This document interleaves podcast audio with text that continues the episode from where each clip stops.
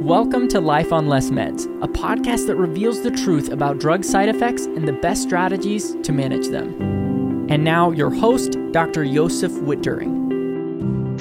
Hi, I'm Dr. Josef Witt-Doerring, and I'm making this introduction for this video uh, because uh, today Andrew is talking about PSSD, but towards the end of the interview, we actually have a quite a long discussion about different experimental treatments for PS- PSSD um, all of these things are anecdotes; they're not from clinical trials. You know, it's it's very try at your own risk. But I think it brings a a really welcome and new perspective because you know when you're suffering from a condition like this, you know, why why not try things if they're reasonably safe? So. Uh, if you're interested in uh, hearing about some of the treatments he's tried and the other things out there, I'd, I'd recommend skipping towards the end of the video. And uh, I hope you enjoy the interview. Hi, I'm Dr. Josef Witt-Doerring. It is my pleasure to welcome Andrew to um, the interview today. He is suffering from PSSD, and um, I think it's really important to get these stories out there. Um, and so, you know, without uh, going into too much more, Andrew, I want you to just go ahead and just tell us what happened to you. Yeah. So, um, yeah. So my experience with PSSD started back in late uh, 2019, uh, early 2020, um, which is kind of an uh, especially unfortunate time to uh, develop this condition because that was also around the time the pandemic uh, hit. Mm-hmm. Um, but uh, yeah, um, so around that time, um, I was in my second year of grad school. Um, I'm currently in a PhD program. I'm in my fifth year now, so hopefully just another year or two left before I, I graduate. Um, and, and what, and what are you what are you studying?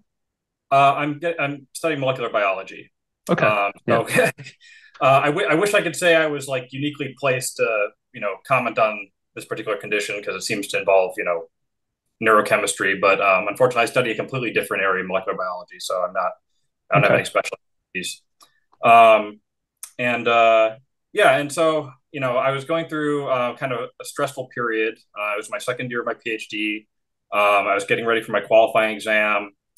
Um, I was working on a grant proposal at the time, and I was also teaching a class. Uh, my program requires that I teach uh, two semesters of undergrad uh, molecular bio courses. And, uh, you know, I had always had some degree of anxiety and depressive symptoms, you know, for most of my life uh, prior to that point, um, going way back to like, you know, middle school and high school. Uh, and, you know, I had a lot of social anxiety, especially um, that was kind of an issue for me up to that point. And uh, I think the combination of you know teaching, which was something I didn't really feel too comfortable with, you know, getting up in front of a classroom of people and talking, and you know, having to have enough of a command of the subject um, to be able to teach people that sort of thing, um, as well as just the stress of the other stuff going on at the time, uh, really exacerbated my anxiety symptoms. Mm-hmm. And so uh, it got so bad uh, at one point that I started having uh, insomnia, uh, really bad insomnia, um, to the point where I actually had an episode where I didn't sleep for multiple days on end. I think by the end of the at the end of the episode, it was like nine days without sleep. Um, My God, yeah, yeah. I, I, I don't, you know, my memory of the time is not super clear. So I mean, it's possible that I might have like slept a little bit during that time. You know, had like micro sleeps or something. But um, as far as I can recall, it was like nine days of complete sleeplessness. Um, which, if I may ask, you know, when you were kind of going through this, were you um, were you on any, were you on anything else? Were you, I mean, were you on other medications? Were you on caffeine? Were you dipping? Were you chewing tobacco? Was was there anything kind of else going on? No, yeah. um, mm-hmm. no, I wasn't on any medication at the time. Um, I mean, I I drank coffee, you know, pretty regularly, not like an unusual amount, like one cup per day.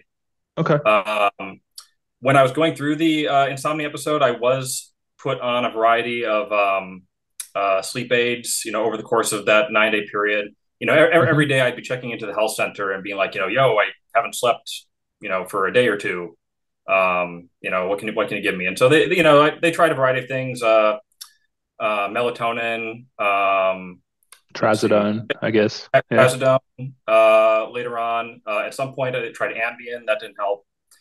Um, anyway, so yeah, so it eventually got so bad that I just, you know, insisted, like, look, this is, you know, this is getting really bad. I don't know what's going to happen to me. Uh, I need to be checked into a hospital.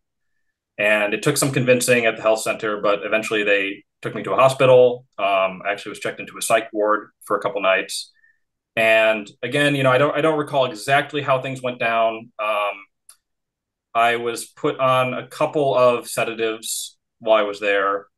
Um, I don't recall what they were, uh, which managed to get me to sleep. And then after I was checked out, I was prescribed uh, sertraline or Zoloft, uh, an SSRI, um, to help manage my anxiety symptoms. And uh, that's kind of when uh, the whole sort of PSSD situation started. I mean, so just quickly, I just want to ask, you know, usually when people hear, you know, I didn't sleep for several days, you know, the first thing they think of is, you know, bipolar disorder were, were you having mood changes as well, or was it just like isolated to sleep and you were still kind of the same Andrew?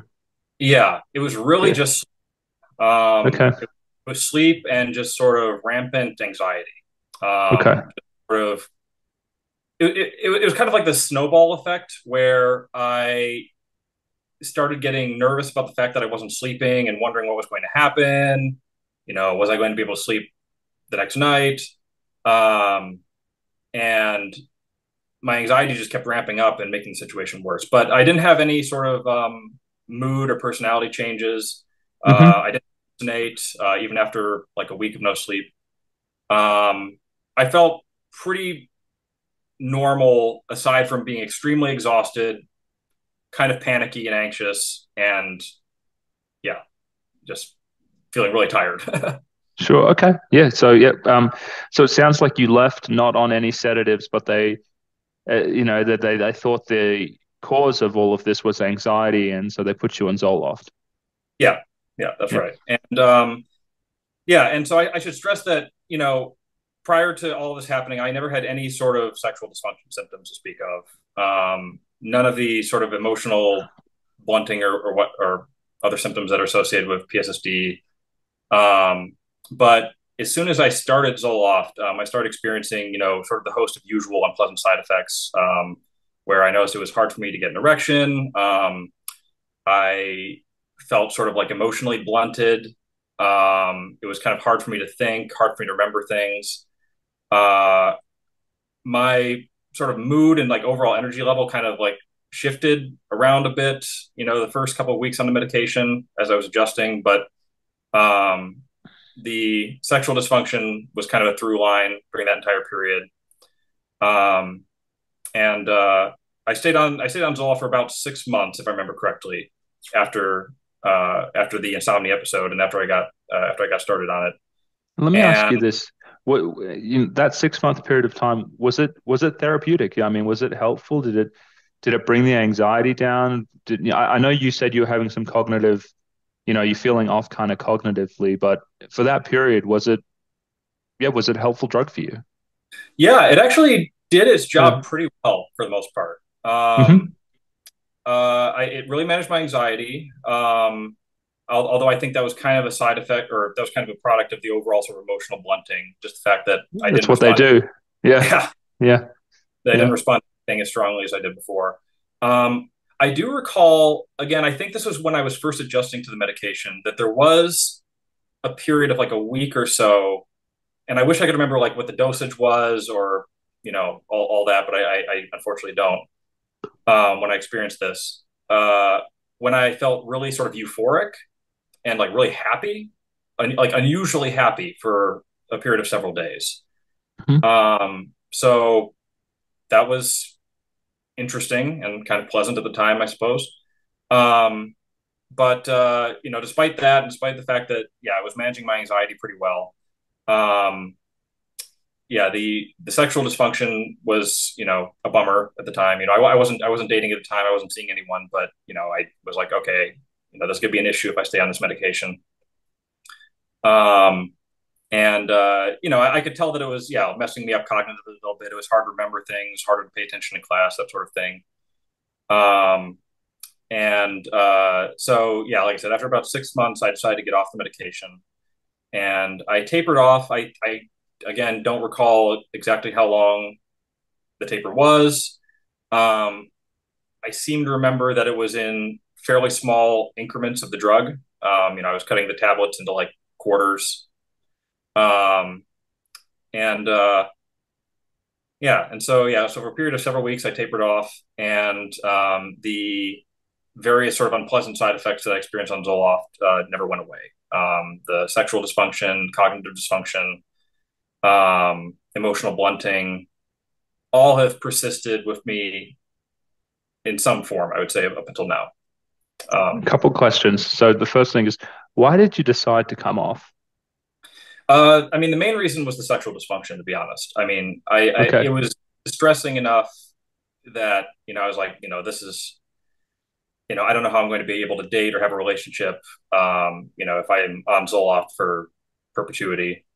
Um, and, and I guess could you give us a sense of like, like how bad was it when you were on the medication? You know, because I've heard, you know, there's a wide range of things. You know, some people aren't, you know, you know, it's like every single ounce of focus is needed to you know, you know get an erection you know they would see someone attractive and you know that you know they wouldn't become aroused anymore i've heard you know of people who you know they may be you know by themselves watching pornographic material and they're not even able to you, you know they're barely able to kind of bring themselves themselves to an erection you know it's just it, it's so muted it's like 5% of like kind of where it was before was what did you, was it severe for you when you were on the medication, or was it just kind of like I don't know, sixty percent of what it used to be, but that was enough for you to say like, hey, like something is really wrong about this?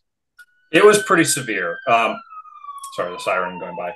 That's okay. Uh, yeah, every, uh, everything you just described pretty much applied uh, to my situation. Um, you know, mm-hmm. when I tried to masturbate, uh, it was hard to get an erection uh, hard to, hard to keep one. Um, it did require con- pretty much constant focus.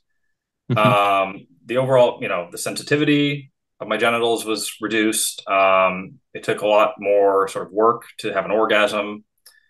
Um, you know, it, I didn't uh, have as much responsiveness to like erotic material, pornography, mm-hmm. uh, while I was trying to masturbate. Um, yeah, and that was all that was all very evident, like from pretty much day one of starting Zoloft, and to to a le- the the symptoms have changed a bit, like in the time since stopping, and I can get into that later if you want. But um, yeah, that's I'd say that's more no. or less the now. Yeah, well, let, let's go to that. Another thing that I've heard from many people is that when they came off the medication, things actually worsened for them. Did things worsen for you, or were they just like the same um, when you discontinued? Um, I, I wouldn't say they got any worse. Uh, I'd say things persisted more or less unchanged for a while after stopping the medication, and in the time since, it's been like three and a half years now.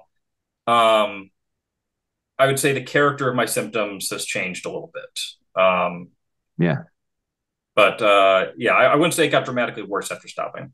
Okay, uh, so tell us a little bit about that. What um, what what's changed over the last three three and a half years?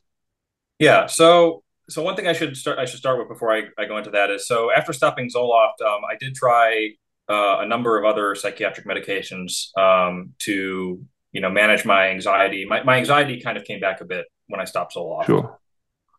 And uh, I was having some trouble with uh, insomnia again when I got off the Zoloft. Um, and so for that reason, I was uh, prescribed trazodone for about a year after stopping um, which didn't make any difference that I could detect my sexual symptoms. Mm-hmm. Um, you know, I, my mood and sort of uh, other other issues sort of changed a, a, a, little bit, my anxiety symptoms and whatnot. Um, but the the through line of like you know the you know difficulty having an orgasm, difficulty getting an erection, all that that persisted. Um, and then after a year on trazodone, I tapered off that and I tried uh, Wellbutrin, um, because I had been told uh, and I had read online that uh, Wellbutrin has been effective in um, people who are having sexual dysfunction either on a SSRI or after stopping. Mm-hmm. Uh, and so I decided to give that a try. Um, that improved my mood quite a bit. Um, it made me more sociable, more outgoing. Um, I, I, would say I would say a bit happier overall. Um, but again, uh, the dysfunction symptoms, the sexual dysfunction symptoms, uh, stuck around, unfortunately. Um, but uh, yeah, I would say it, so. Throughout that entire period, um, in terms of like you know how hard it was to get an erection, you know that changed a bit from time to time. Um, sometimes over the course of a week, you know, I would notice that on certain days it was easier to get an erection than it was the day before. Mm-hmm. Um, uh, I, I noticed like you know there were periods of times where you know the, the sensitivity in my genitals was greater than it had been like say in the past week um, or orgasms felt better or were more intense mm-hmm. than they were before. Um, all that has sort of fluctuated over the last couple of years. And uh, there's no clear correlation that i could detect between like what medication i was on. And um, uh, are you are you on other medications currently or have you been off all medications and if so for how long yeah yeah uh, I've been off any psychiatric medications for oh boy, um, I would say fall of last year. I think is when I finally tapered off uh, Wellbutrin. Okay. Um, yeah, in the time since, uh, yeah, I've mostly just been taking a variety of, you know, sort of over the counter things um, to try and potentially address uh, my PSSD symptoms, which I, I, can get to that again later. Maybe I'll save that for later on down the down the line. Yeah. Okay. And um, uh, did, uh, are you otherwise healthy? Like no, you know, blood, you know, heart problems or um or, or anything else going on? Yeah, I mean, yeah, for the most part, I would say I have a pretty clean bill of health. Um, I'm mm-hmm. mildly overweight, and I have been for a long time. Um, but you know, I, am not, I'm not morbidly obese. Mm-hmm. Um, I have high cholesterol. Um, that's been a pretty consistent uh, result of my blood work for the last few years. Um, my I've had my testosterone levels checked uh, multiple times over the last couple of years. Uh, they've always come up within the normal range, although there's, I guess there's kind of a broad range of what's considered normal uh, for an yeah. adult male. Um, my levels are, if I remember correctly, like around 417 nanograms per deciliter, so like lower middle average, I guess. Hmm. Um, yeah, uh, yeah, and I've had like no other abnormal test results when I've had my blood drawn uh, of any kind. And um, when when did you realize that that you had PSSD? What was that process like for you, dis- discovering kind of what had happened? Yeah, I think uh, it was about maybe maybe a year or so after stopping uh, Zoloft that you know I kind of internalized like, okay, this seems to be kind of a long term entrenched problem. Um, because up until that point, you know, I thought to myself, it's like, oh, you know, I, st- I stopped medication in the last year. Sometimes withdrawal can take a while. Um, you know, it, it, it, can take, you know, six months to a year for things to normalize. Um, but so I, I kind of like held out hope that it's like, oh, things will just get better on their own. Um, but after about a year, I kind of sort of just, it sort of sank in. It's like, okay, I think I probably have PSSD, um, which I, I've been aware of PSS. I had been aware of PSSD like prior to that realization. Like I, I actually was told about it, um, or it had been mentioned to me as a possible consequence of taking the drug um, when it was first prescribed to me. But I was told it was very rare.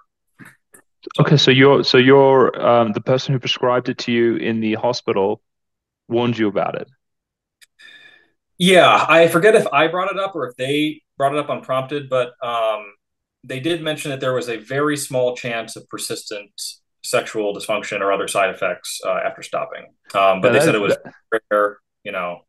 Sure, sure. I mean, that's really unique though, because I mean, most of the people I talk to, you know, that is not something that that's even mentioned um, when, when they started. Okay.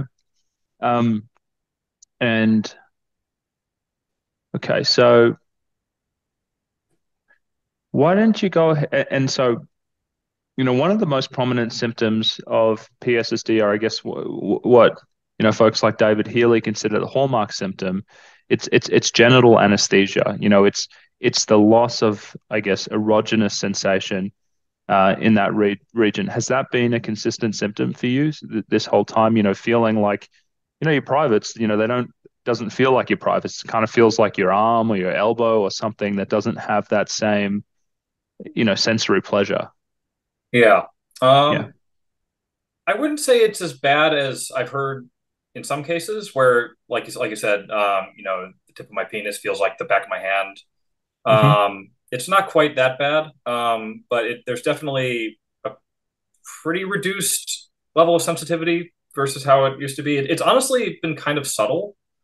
Mm-hmm. Um, uh, it, it, wasn't obvious to me uh, for a while, which seems kind of surprising. But you know, um, yeah, I, I think I, I, only I only really realized recently, you know, when I thought back, it's like, okay, how did things feel like, you know, four years ago before all this started? Um, and I think about how it feels now. It's like, yeah, there's, it, it's definitely, it's definitely not as sensitive uh, as it used to okay. be. And do you feel like you've, you know, now three and a half years later, you still have the emotional blunting um, that you had when you were on Zoloft? Yeah, I, I wouldn't say it's as bad um, as yeah. when I was on the drug, but uh, there's definitely a degree of emotional blunting that I still experience. Um, and it, it, it's kind of it's, it's kind of weird. It's kind of weird when I talk about it because it, it, feels almost paradoxical. It's like you know I'll say that I don't experience strong emotions or that you know I don't enjoy things the way I used to, and um, even as I, even as I'm talking right now, I mean like you can see that I you know I, I can still emote. Um, yeah. I'm clearly not like completely dead inside. Mm-hmm. Um, but I do definitely, I do definitely feel that you know when I'm doing something that used to excite me, um, or something that you know I used to get a lot of pleasure out of, uh, it doesn't quite hit me in the same way it used to. Um, you know, uh, I go skiing uh, fairly often during the season. Um, I'm in Northern California, so we're not too far from Tahoe. And you know, when I'm when I'm going down the slopes, uh, I just noticed that you know, my heart doesn't really quite race the way that it used to. Um, mm-hmm. When I when I do it, uh, I don't really get quite as much adrenaline uh, when I when I go skiing.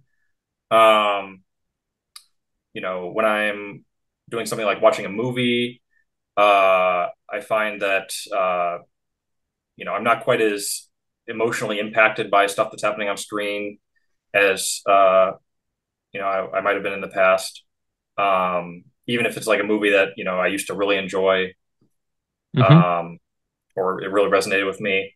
Uh, something that I've noticed in the last year, th- this has been a fairly recent development actually, and it's it's fairly troubling, is that um, I I don't get I don't really get as much out of music as I used to.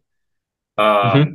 And I don't I can't pinpoint exactly when this happened. I'm not sure if it's when I stopped Wellbutrin um, or if it happened while I was still on the drug. But at some point in the last year, um, I just it's it's like it's like a switch got flipped. It's just like you know I'll, I'll listen to music that I used to really enjoy and that emotionally you know resonated with me and made me like feel various things, and it's just become noise. Um, mm-hmm. and that is particularly kind of distressing. Uh, I mean, almost as almost as much as like the sexual problems that I'm still having. Um, it's like, you know, that was one of the, I was like, oh yeah, well, at least I could enjoy things like that. But, um, yeah, something seems to have happened in, like I said, the last year, uh, okay. where my responsiveness to music has, uh, decreased. Um, I have heard that a lot before. Um, and I guess the next thing I'd, I'd be interested in asking you about is, um, what is it do you feel like you still have uh, anxiety at the level that that you used to have before, or has it kind of knocked that out of you? Um, yeah, yeah. I, I, mean, that's one of the few. I, I, don't want to say it's one of the upsides of this condition for me, um, but uh, yeah, I, I would say I don't really have much anxiety, or really mo- most of the time, like any anxiety, um, whether it's uh, related to my work. Um, mm-hmm or uh, you know about my life circumstances in general um, or around people you know I, like i said i used to have a lot of social anxiety and I, would feel uncomfortable talking to people um, that's mostly gone away um, yeah. i you know i i, I, I have to admit, I felt I felt a little bit nervous, you know, when I was getting ready for this interview, and uh, you know, I, I think I still a little bit of the stage fright jitters. Um, but aside from things like that, uh, yeah, most of like the constant sort of like ruminating and just uh, sort of anxious thoughts I used to have, um, those have pretty much gone away. And I also wouldn't say I feel particularly depressed either. Um, and I think I think both of those are just kind of an outgrowth of the fact that I just don't feel emotions in general as strongly as I used to. Things just don't impact me the way they used to. Um, and so I don't get hit as hard by things that used to distress me. And you know, how does something like that play out in your interpersonal relationships and things like that? You know, oftentimes, I don't know, you know, emotion, noticing things, getting upset, you know, these are all things that play out in relationships. Have you have you noticed that this has affected um, you know, close relationships at all? Yeah, uh, I I don't think it's I, I don't think it's outwardly obvious to a lot of people that I feel mm-hmm. different. Um, mm-hmm. I, I think you know, you know, when, when, when I'm hanging with a bunch of my friends, you know, I, I'm I'm not usually talking about, you know, heavily emotionally charged stuff with them, uh, unless it's you mm-hmm. know special circumstances. So I feel like, yeah, under under most circumstances, probably not super obvious that I'm feeling some degree of emotional blunting. Um, there there are times when like, you know, I'll be hanging out with my friends and like they'll be you know really animated or excited about something that happened. Mm-hmm. Um, you know, again, maybe we just we just got back from a movie and we're talking about the movie we saw, and I feel like I can't really get on their level, you know, emotionally. Um, where I, I feel like whatever just happened isn't impacting me, and I can't quite, um, you know, share in their enthusiasm. Um, and that, uh, again, I, I, don't know how often that's apparent to, to, them or to other people in general, but it bothers me uh, quite a bit. Yeah, um, I mean, it probably isn't. I mean, one of the things about PSSD is you really can't tell if someone has it, you know. And I, I've spoken to some people who who tell me that you know I'm dead inside, and then you know when you're talking to them, you know they may seem a little flat, but it, you could just say, oh, you know, maybe they're just like a little tired today. You don't, you know, it doesn't, the, the way they feel inside doesn't really translate into how they come across. And also because people with PSSD, you know, cognitively, they, they come across as completely together, you know, oftentimes very articulate and fully aware of everything going on. Yeah. Yeah. Mm-hmm. I mean, I, I, I think, I, I think, I think it's quite subtle. A lot of the, a lot of the effects. Um, or, or, a lot of the symptoms. And I think it's probably one of those things where because you're so in tune with how you know your own internal emotional state and how you feel on a uh, on a day to day basis, that you know when there's a disruption to that or when there's a change to that, um, you notice it pretty strongly. But you know, yeah, to other mm-hmm. people, I think it's, it's, probably a lot more subtle. Um, yeah. Another thing I wanted to ask you about is, you know, some of the other chaps that I've been talking to lately, I mean, they talk about, um, I guess, their romantic life, you know, and how it's kind of put put it on hold, or you know, sometimes not even, you know, I, I guess having, you know, understandable self esteem problems about it, you know, wondering, you know, um, you know how you know how's how's this going to translate into a, to a romance if I can't offer this um this part of it to the other person. I'm, I was wondering if you could talk just a little bit about I mean, how you've been dealing with the, the effect of PSSD with your romantic life. Yeah. Um, so, I mean, in some ways, you know, in, in some ways, PSSD hasn't actually made that much of a difference in my romantic life because I didn't really have too much of a dating life before um, mm-hmm. I got hit with this. Um, you know, throughout my like teens and early 20s, you know, I, like I said, had a lot of anxiety problems. Um, you know, I wasn't I wasn't very confident. I had some self esteem issues, and you know that kind of inhibited me from really having much of a dating life. Um, I did I did like date briefly in undergrad, um, mm-hmm. and you know, my first sexual relationship, um, and so I do have kind of a benchmark for how things were back then. Um, but uh, yeah, so but aside, aside from that, yeah, I was mostly celibate in my teens and early twenties. Um, and uh, yeah, since developing PSSD, um, I've mostly, you know, not really pursued romantic mm-hmm. relationships in any form. Um, there was an exception uh, last year where I was feeling a little bit better. I, actually, when I started Wellbutrin, I was feeling better yeah. sort of emotionally, the more upbeat and outgoing. Um, again, you know, there wasn't any improvement in my sexual symptoms, but nonetheless. Um, and uh, during that period, I did try dating a little bit, um, just you know, meeting people on dating apps um, cool. and going on a couple dates, and uh, you know, I, I, did I did have a couple of sexual encounters during that time, and you know, it was just, you know, th- things were just not working. yeah, sure. Uh, during those experiences, and you know, I, I, I didn't like feel embarrassed about it or particularly self conscious about it. I, I, was pretty transparent with both the people I was with mm-hmm. um, during that period. Um, but these were these are separate occasions. I should I should point out. Not I wasn't dating two people at the same time. Okay. Yeah. Uh, yeah. And uh, but you know, it, it, it was it was just so much of a hassle and so much of a problem. Like you know, just trying to function sexually. That I was like, okay, I I need to get a handle on this problem before I can seriously think about dating again. Sure. So that's like a good segue because because I know you've tried a number of things to to treat your symptoms. I was wondering if you could kind of share some of the different things that that you've tried. Um, mm-hmm. Yeah. So um, yeah. So like I said, for the first like year or so, I kind of just waited and just thought I'd just wait and see, you know, if things would get better. But when it became apparent that things weren't getting better, I tried. I, I decided to start experimenting with various either prescription medications or over the counter supplements um, to see if uh, anything made a difference. And a lot of this was informed by um, just my going online and going through um, the PSSD subreddit. Uh, there's a subreddit dedicated to PSSD. As uh, I, I, think I think you actually posted on there recently, if mm-hmm. I remember correctly. Yep. Um, there's a PSSD forum. Um, there's uh, a number of other sort of support groups and networks that have sprung up over the last uh, decade or so. And uh, you know, I would just go down the list of posts and see is like, okay, what have people tried? What's helped them? And um, you know, I started with uh, things that seemed fairly, if not safe, like fairly, you know, reasonable to try, like Wellbutrin, um, which, like I said, is commonly prescribed to help people who are having sexual dysfunction when they're on uh, an SSRI.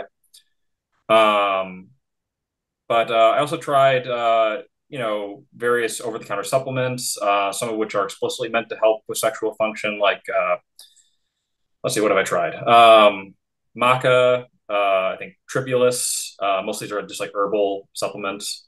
Um, uh, horny goat weed, uh, I think, I think is one of them um, that I've mm-hmm. tried. None of those made any, made any appreciable difference. Um, I should point out that I've also, you know, taken Viagra, um, you know, I saw a urologist at one point who prescribed Viagra, and that helped. That that has helped on some occasions with the erectile dysfunction, but not with any of the other uh, symptoms. Sure. Um, and so I kind of continued in this vein for a while, where I would just try something for you know a few days to a week, see how it made me feel. Um, usually it was ineffective, and so I would just move on to the next thing. And then uh, last year, let's see, I think it was around this time. Yeah, around this time last year, um, I came across a post on the PSSD subreddit. Uh, and you know, this this was kind of one of those like cure of the month posts where like you know somebody says yeah. like, oh hey, this thing and it really helped me, and I, I think it's really it, it's definitely going to help all of you guys. Um, it's usually usually these posts like have some sort of like somewhat informed scientific rationale behind them where they say, oh, like this thing acts mm-hmm. on these receptors, so on and so forth. Anyway, um, so there was this post that came out, uh, that came up about a year ago where this guy mentioned that or described that he had been prescribed an antibiotic um, mm-hmm. of all things. Uh, for a an intestinal uh, bacterial problem that he had. Uh, I think it's a small intestinal bacterial overgrowth is the uh, is the name or SIBO. Mm-hmm. Um, and uh, you know, he said, "Yeah, you know, I, I was diagnosed with this uh, intestinal issue. Um, I was put on this antibiotic, uh, rifaximin specifically. Um, I think he tried a couple of other things, like he was trying probiotics uh, at the time. Um, and he said that uh, his symptoms cleared up uh, in a matter of weeks. And, you know, th- this was sketchy in a number of ways. Um, you know, for one thing, I think he only, this particular person only had been experiencing PSSD symptoms for like six months after stopping the SSRI, which is, you know, not really that not long. that long. Yeah. yeah. A, a, lot, a lot of people seem to recover within that window uh, spontaneously. Um, but uh, you know, I thought to myself, you know, what do I have to lose? You know, let's go ahead and give this a try. So I went out and I uh, had a test done for SIBO. Um, it's a breath test uh, where they just measure uh, the level of like methane and hydrogen gas on your breath uh, because produced by microbes in your gut. Um, I tested positive, which they were a little surprised by. Um, and uh, I was prescribed rifaximin, um, same antibiotic this one person was on. And you know, I I can't rule out the placebo effect mm-hmm. um, necessarily, but uh, over the course of a month, I felt substantially better uh, across the board. Wow. Uh, yeah, I, I, was I was as shocked as yeah, I, I, I was shocked. Um, you know, my so, Tom, so, so how, how, long did you take the drug for? Uh, the, the antibiotic? About about a month. So you take it for a um, month, and you are you doing taking uh, um, anything else at the time? Any other probiotics? Uh, no, no probiotics at the time. Uh, just just the antibiotic, and okay. um, you know, during during that period, I was actually on Wellbutrin, but I had been on it for some time at that point, and like I said, up until that point, I hadn't experienced any improvement uh, in my symptoms. Um, but yeah, un- unmistakably, like over the course of a month, um, I started getting harder erections. Um, I felt uh, more energetic, more motivated, uh, more clear headed than I had been in a while. Uh, I think my memory improved. Um, you know, I felt more interested in dating than I had in a while, um, or just, you know, sort of, sort of abstractly. And, uh, that sort of continued sort of steadily improving um, over the course of the month while I was on the antibiotic. But, you know, unfortunately, I couldn't stay on it indefinitely. Um, there are risks if you take antibiotics for too long, as I'm sure you're aware. Um, you can have uh, bacteria develop drug resistance. Sure. And so I stopped after a month, um, and you know the doctor I was seeing uh, wouldn't didn't recommend that I continued, and all the benefits I saw went away um, over the course okay. of about a week after stopping. And um, since that time, have you done a, a, a, retest at all, or has that been something that? Uh, I think, if I remember correctly, a month or so later, I I found another doctor who was willing to let me try that same antibiotic for about a week, and I I don't really recall if that made any difference. Okay. Have you heard of anyone else trying this apart from you? And this first guy? Yeah, I mean, if you go on the if you go on the subreddit, um, you'll find a number of people who tested uh, for this uh, condition, SIBO, um, and came up with a positive result. Uh, multiple people have said that they tried rifaximin um, uh, after getting SIBO and that their symptoms improved to some degree. Some people say their symptoms didn't improve. Um, other people have tried different antibiotics and said they got either positive or no results um, while taking it. Uh, yeah, you know that, that that's one of the maddening things about this about this problem is that you know people some people seem to be helped by just seemingly random things and you know then other people try it and it either doesn't help or it does help a bit or in some cases people get worse apparently yeah. And um, the other thing I wanted to ask you was when you did that breath test, you know, and, and prior to getting on the antibiotic, were you having any GI problems? Were you having any bloating or constipation or, you know, diarrhea or just like kind of, were you feeling off like in your gut at all? Yeah, absolutely. Um, so, and, and this was something I hadn't even really thought about up until that point, but the entire time that I was on Zoloft going forward to getting off and just, you know, the, the following few years, um, I had I'd been experiencing pretty much constant like GI problems. Um, you know, I was just always either having you know loose stools or diarrhea, or I was constipated intermittently. Um, I, I don't think I had what would be considered like a normal healthy bowel movement for years. Um, hmm. and uh, you know, and, and that was something I just never really thought about. You know, really, I mean, it was unpleasant, but it wasn't um, so distressing or it was, it wasn't painful, so I didn't like get it checked out. Um, I just thought, you know, oh, you know, I'm in grad school. I'm I'm stressed out. I'm having some sort of weird medical issues. Uh, this is probably just a part of that.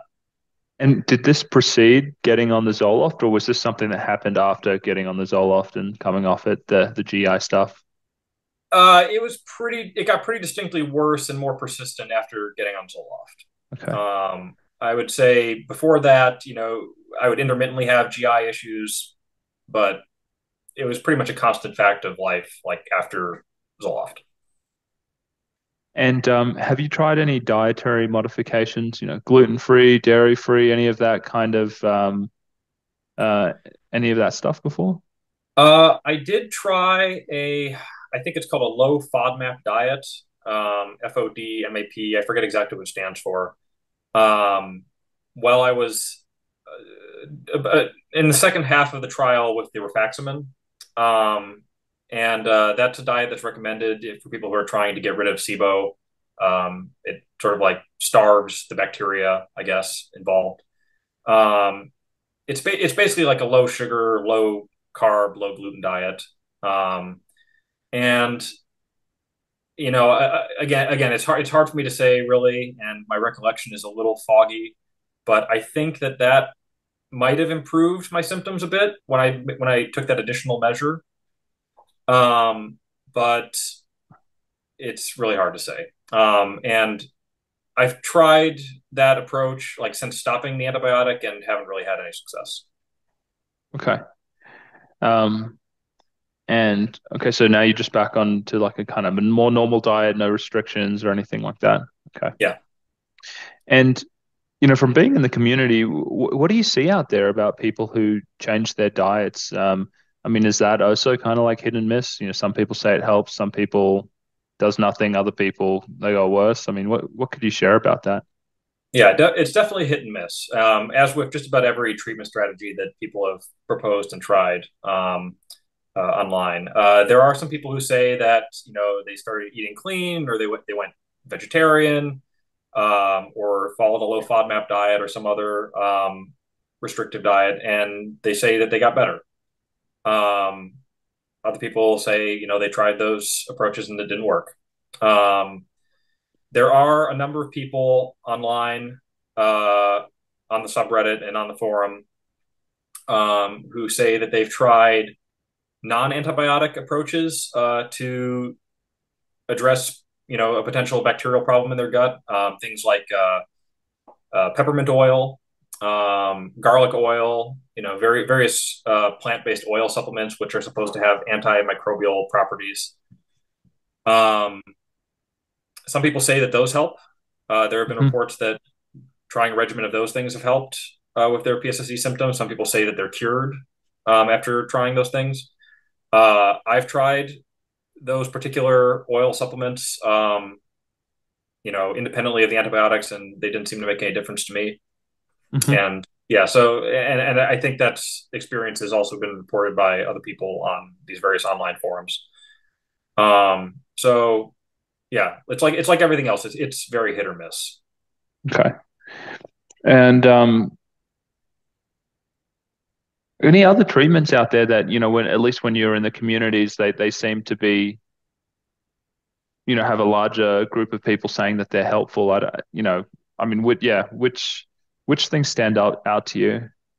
Yeah. Um, well, the main thing. So the main strategy that has apparently helped probably the largest number of people online has been some sort of hormonal based approach, um, which I was very, you know, I, I had known about this for a while since looking into PSSD and potential therapeutic strategies. Um, I was very hesitant to try anything that messed with my hormones for you know fairly obvious reasons. I, there's a lot of horror stories out there about you know pe- people's uh, hormone production getting shut off after, for example, testosterone injections, that sort of thing, becoming infertile uh, for life. Um, and you know, so I was very unwilling to risk anything in that sort of sphere. But um, nonetheless, uh, yeah, there are a few dozen reports, I think, uh, that I've come across where people say that they've tried um, some manner of hormonal-based approach, either you know actually just injecting testosterone, uh, exogenous testosterone, or um, some other approach like taking uh, the drug clomiphene, Clomid, um, which is normally prescribed for uh, helping fertility in women, but uh, can also raise testosterone and in some cases estrogen in men. Um, and uh, I, you know, I, th- I, think actually fairly recently there was a post. It was I, again another one of these sort of like cure of the month posts, which was a little sketchy and like had a lot of sort of hyperbolic claims and things like that, where um, someone claimed that they were cured by uh, going uh, doing a testosterone cycle and then also supplementing with estrogen. Um, this, this was a male individual, if, uh, if I understood correctly, who said that um, the estrogen supplementation in particular helped their symptoms. And, you know, they, they made this whole sort of elaborate theory based on this experience, um, mm. which I won't really, I, I, I, can't really comment on. Anyway, so um, that, you know, after all this other stuff, you know, I, I, tried and had like, you know, moderate success. Um, I, I, I, should I should point out actually before I, before I launch I launch into the next the next topic. Uh, there was one other supplement I tried which helped um, uh, in the last couple of months, and that that's this uh, herbal supplement called Forskolin. Um, it's uh, from a plant called Coleus forskohlii, I think is the scientific name. Um, and uh, you know the, the supplement is recorded as having a number of therapeutic properties. Uh, it um, can affect dopamine signaling in the brain, according to some sources. Um, there, there's some peer-reviewed literature on this, uh, and uh, it apparently boosts testosterone. Um, is one of the recorded effects. Um, okay. And so I had I, I tried that about a month ago, and that actually probably helped me more, I would say, than anything else I've tried at this point. More, more um, so than the antibiotics. More so than the antibiotics. Um, I, I well, in, in, in certain regards, um, I would say as far as my sexual dysfunction symptoms, those improved to a, a, a more dramatic degree than I had seen up until that point. Um, you know, it, it was a lot easier to get an erection. Uh, my erections were harder than they had been for years and, uh, up until that point. Um, I felt like my libido had come back to a degree. Uh, my orgasms were stronger than they had been. Um, and uh, yeah, I mean, it was honestly pretty wild. I mean, I, I, I made a post on the uh, subreddit about a week into the trial. I was like, hey guys, you, you should all. I, I guess I became one of those those people. I, I've, I cure of the month, yeah, the cure of the month guy. Yeah, I became one of those people, unfortunately. Um, yeah, well, uh, I was like, hey guys, you really should try this. It's, uh, yeah. it's doing wonders. Um, uh, I, I think it also improved my mood quite a bit because I think I was a lot more excitable and kind of euphoric at the time, or maybe not euphoric, but just excited. Um, anyway, uh, so things were great for about a week, but then it sort of petered out after that. Um, you know, I, I just take, been taking a steady, uh, you know, the, the same dose every day um, for about a week, and uh, you know, I just kept going after that, and the benefits that I noticed just slowly faded um, over a period of several days.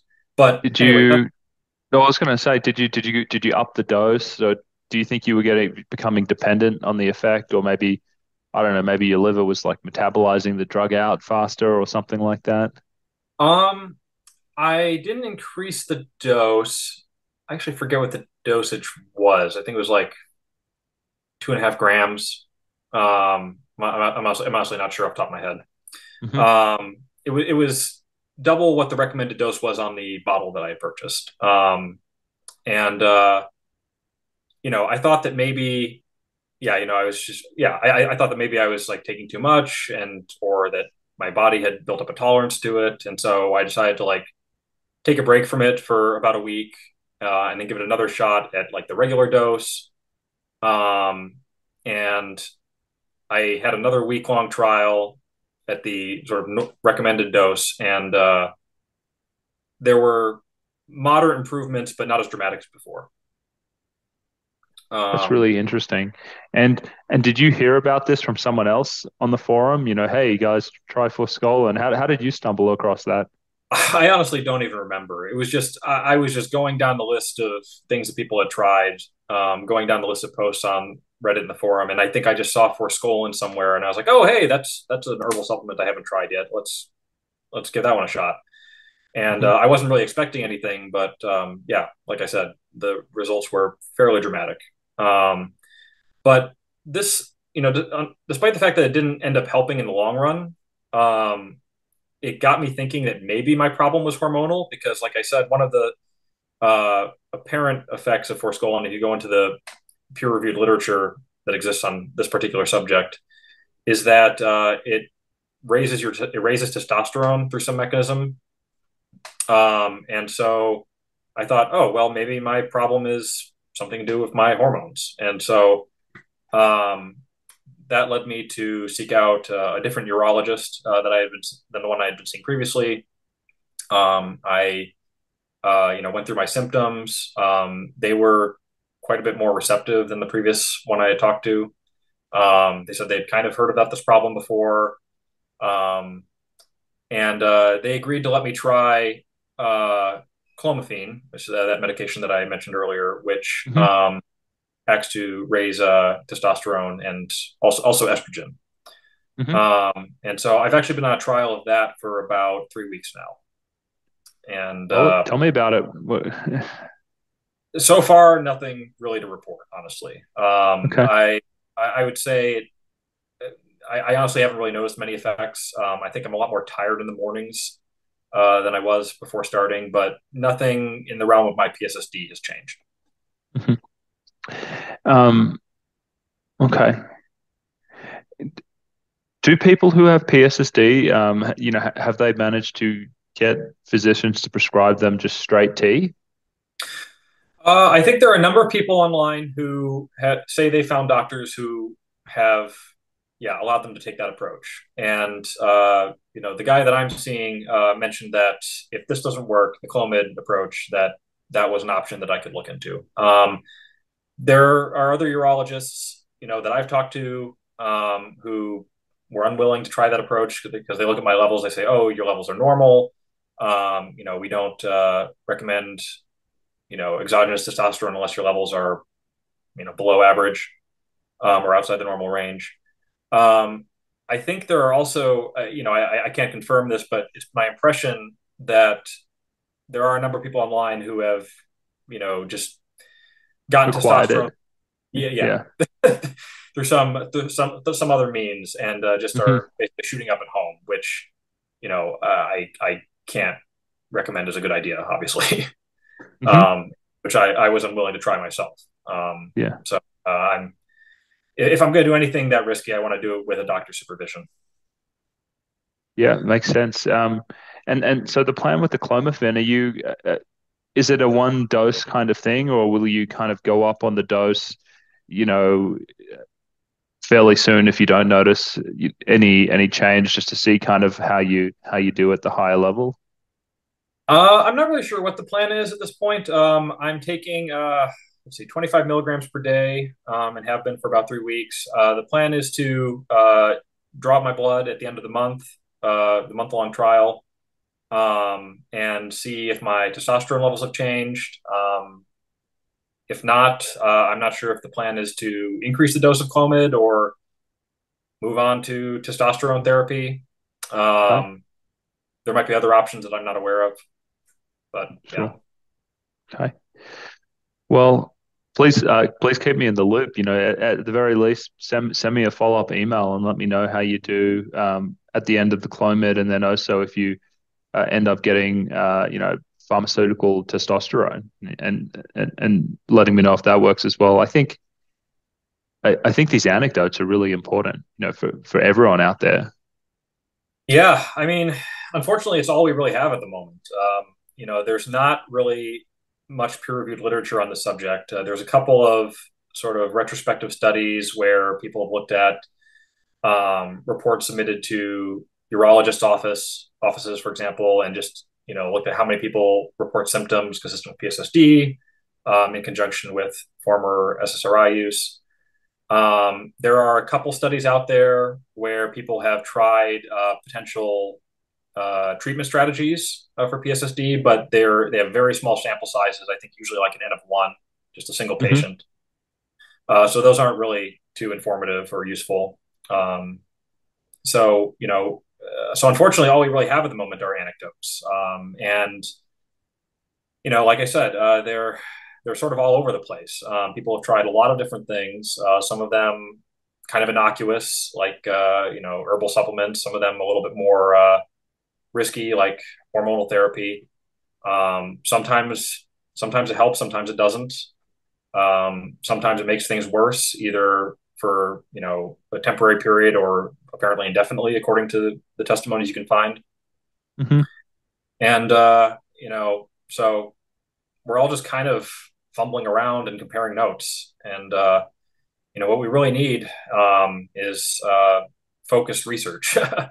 you know, mm-hmm. to try to try and uh, address this problem. And and I think I'm hoping that you know, doing no small part to people like yourself, that you know, as people become more aware of this problem um, and get a better handle on, you know, what its symptoms are, maybe how, how common it is. I don't think it's even really uh, established how, how common an issue PSSD is. Uh, there are no real solid numbers on that front. Um, I think uh, we'll get more people in the research sort of sphere interested in potentially addressing this uh, this problem. I really feel like it'll end up being solved by people in the community because you think about it. Okay, yeah, so you have a clinical trial. What compound are they going to put forward to study? You know, and I and I bet you that compound will come from anecdotes. You know, someone just saying, you know, this has worked for enough people. We should kind of give it a go. I mean, because I guess the other thing is I mean, I don't even know. You know, you, you pull 50 people with PSSD into a laboratory, and you know, biopsies are taken, and then a neuropathologist looks at the um, the findings, and hopefully, there's something in there where they say, "Oh, you know, let's let's look at this thing." I mean, I almost wonder if it's it, it just as likely that it will just be found out just by coincidence and chance by people experimenting than some kind of neuropathological finding you know, pointing towards a cure. It's uh, yeah, yeah. I mean, you know, e- either way, um, yeah, you know, you know, either either way, as, as long as we find something, um, and yeah. hopefully future. Um, but uh, yeah, I, I think ultimately, I, I, think it'll probably be a combination of things, um, because you know, the, the one thing about the various sort of anecdotal um, results that people have mentioned is that there are some through lines. Uh, there are, you, know, there are some sort of somewhat occasionally some kind of tenuous connections between what's worked for some number of people. Um, the common sort of factors seem to be something to do with hormones, um, something to do with dopamine signaling, um, something to do with serotonin signaling. Yeah, obviously these are kind of broad, vague categories. I'm not an expert sure. on it, but but but I mean like you, you know, it, it, it's the list of possibilities as to what's going on isn't endless. I mean, I mean, it, it's it's kind of restricted to a, a, fairly small list of suspects. I think. Well, maybe maybe that's a little that maybe that's overstepping a bit. Um, but uh, yeah. Um, so I don't know. I, I, I, have, I have to think that you know, you know, uh, you know. For, for example, oh, I'm sorry. I, I had a thought and I lost it a moment ago. Um, one, one thing I, I, want to point out is like, for example, the things that in my own personal experience, which have helped. Um, so, you know, I, I, I told you my story with rifaximin. Um, so in, in, addition to the sort of obvious uh, antimicrobial properties of the antibiotic, uh, apparently um, uh, it also is uh, known to act on sort of the hormonal axis. Um, hmm. Uh, I, think I think I shared a paper over email um, when we first corresponded, uh, where um, it was found that it stimulates uh, the uh, the release of um, this uh, one thyroid hormone, um, and so you, you, know, which on the one hand kind of confuses things a little bit because you know it just it just goes to show that these various treatments that people have tried that help in some cases, um, they can have a variety of different mechanisms or a variety of different sort of effects, um, some of which are not obvious. Uh, that is really interesting. Yeah, here I am thinking the antibiotic is helping because of, you know, it's, you know, killing the gut, you know, bacteria, and maybe there's less GI irritation, which is kind of, you know, maybe lessening the confusing signalings uh, signals that are going up to the brain, and that's helping. But like you said, there could be a direct hormonal effect. You know, um, that that's a completely you know different pathway. Yeah. Um, mm-hmm. Yeah, and, and I, I, mean, and you know, there are sort of similar kind of like multivalent interactions um, that apply with you know a lot of things people have tried, and so so so uh, yeah. On, on the one hand, you know, it can be hard to tease out you know what's really going on when people you know get better when they try you know some, of these random things. But on the other hand like i said there are there are some commonalities and through lines you know hormones dopamine serotonin you know. So I, I i think i think hopefully any successful treatment approach will be you know sort of a mixture of you know trying things or you know testing things that people have reported success with uh, hopefully replicating that success in some number of patients but maybe also kind of like narrowing down the list of potential suspects as far as what the mechanism is, um, based on what the through lines are between the various treatments that have worked for some people. But next next question for you, Andrew, and, and then we got to wrap pretty soon. Um, how's this experienced? Um, I don't know. I mean, it changed changed your life or, or or your trajectory. I know you're doing molecular biology, but is there a chance you'll end up in um, uh, you know, molecular neuroscience or, or something like that. yeah, I mean, yeah. it's something I've thought about a bit. You know, um, so like I mentioned earlier, I think uh, my current area of research, you know, has nothing to do with any of this. Um, it's a mm-hmm. completely different area of molecular biology, but honestly, this whole experience has been kind of fascinating in a way. Uh, it's obvi- obviously it's extremely unfortunate, and I wish it never happened to me. And yeah. you know, but you know, it is it is kind of fascinating to think about. It's like what wow, what what could be going on here? Mm-hmm. Uh, and you know, I, I, don't have any real uh, strong hypotheses or you know even educated guesses. Really, I'm, I'm very hesitant to really make any any any, any statements to that effect. But um, but it, it is it is something that uh, I spend a fair amount of time thinking about. Um, I've been reading up on a lot of you know potential, reading a lot of papers on things that seem like they could be implicated, um, and you know I have thought to myself, it's like you know I sometimes feel almost more motivated to like try and figure this this out than I do uh, my own my own thesis work. Um, I bet, yeah. I, I mean, because you know, it, it's it's more it, it, applies my own my personal my own life. Um, in a more intimate degree. Um, maybe maybe to your friends as well. I know a lot of people become quite close knit with the community as well. Yeah. yeah. yeah, yeah, And so I don't know. So um, I haven't really figured out what I want to do exactly um, post grad school, but uh, if I could do research in this area, um, if if there are opportunities uh, available that would allow me to kind of hopefully tease out exactly what's going on on the molecular level um, with this condition, uh, yeah, I'd be very interested in that. Cool. Well, Andrew, anything else that you want to add before we wrap? No, I think uh, I think we've pretty much covered everything uh, everything I have to say. Um, I just uh, just want to say thanks again for you know doing what you do what, you're doing. Um, I think uh, the main obstacle towards you know for like trying to make progress on on this uh, on this topic is uh, just that a lot of people you know aren't really aware of PSSD, they're, or they're if they are, they're not aware of like how it affects people, what the symptoms are, um, how it affects people's lives. And I think that you know increasing out um, awareness in the way that you're doing um, will hopefully be instrumental in uh, getting more of the right people interested in you know the research sphere uh, in particular, and uh, hopefully making some more some progress towards a cure. Yeah, no, no worries. I, I mean, I love talking to you guys. I mean, I feel like I learned so much uh, from it, and it's, you know, as I mentioned earlier on, you know, my motivation with all of this is is is to try and just in general raise awareness about the, you know, the consequences of some of these medications, which are often overlooked, so people can make more informed choices. Um, well, you know, on that note, Andrew, just want to say thanks again, and and please stay in touch over email, okay? Yeah, absolutely. Yeah, if, um, if I have any success with uh, my current treatment strategies, I'll be sure to let you know. Yeah, please do. Okay. All right. Take care. All right. Thanks, you too. Thank you for listening to today's episode.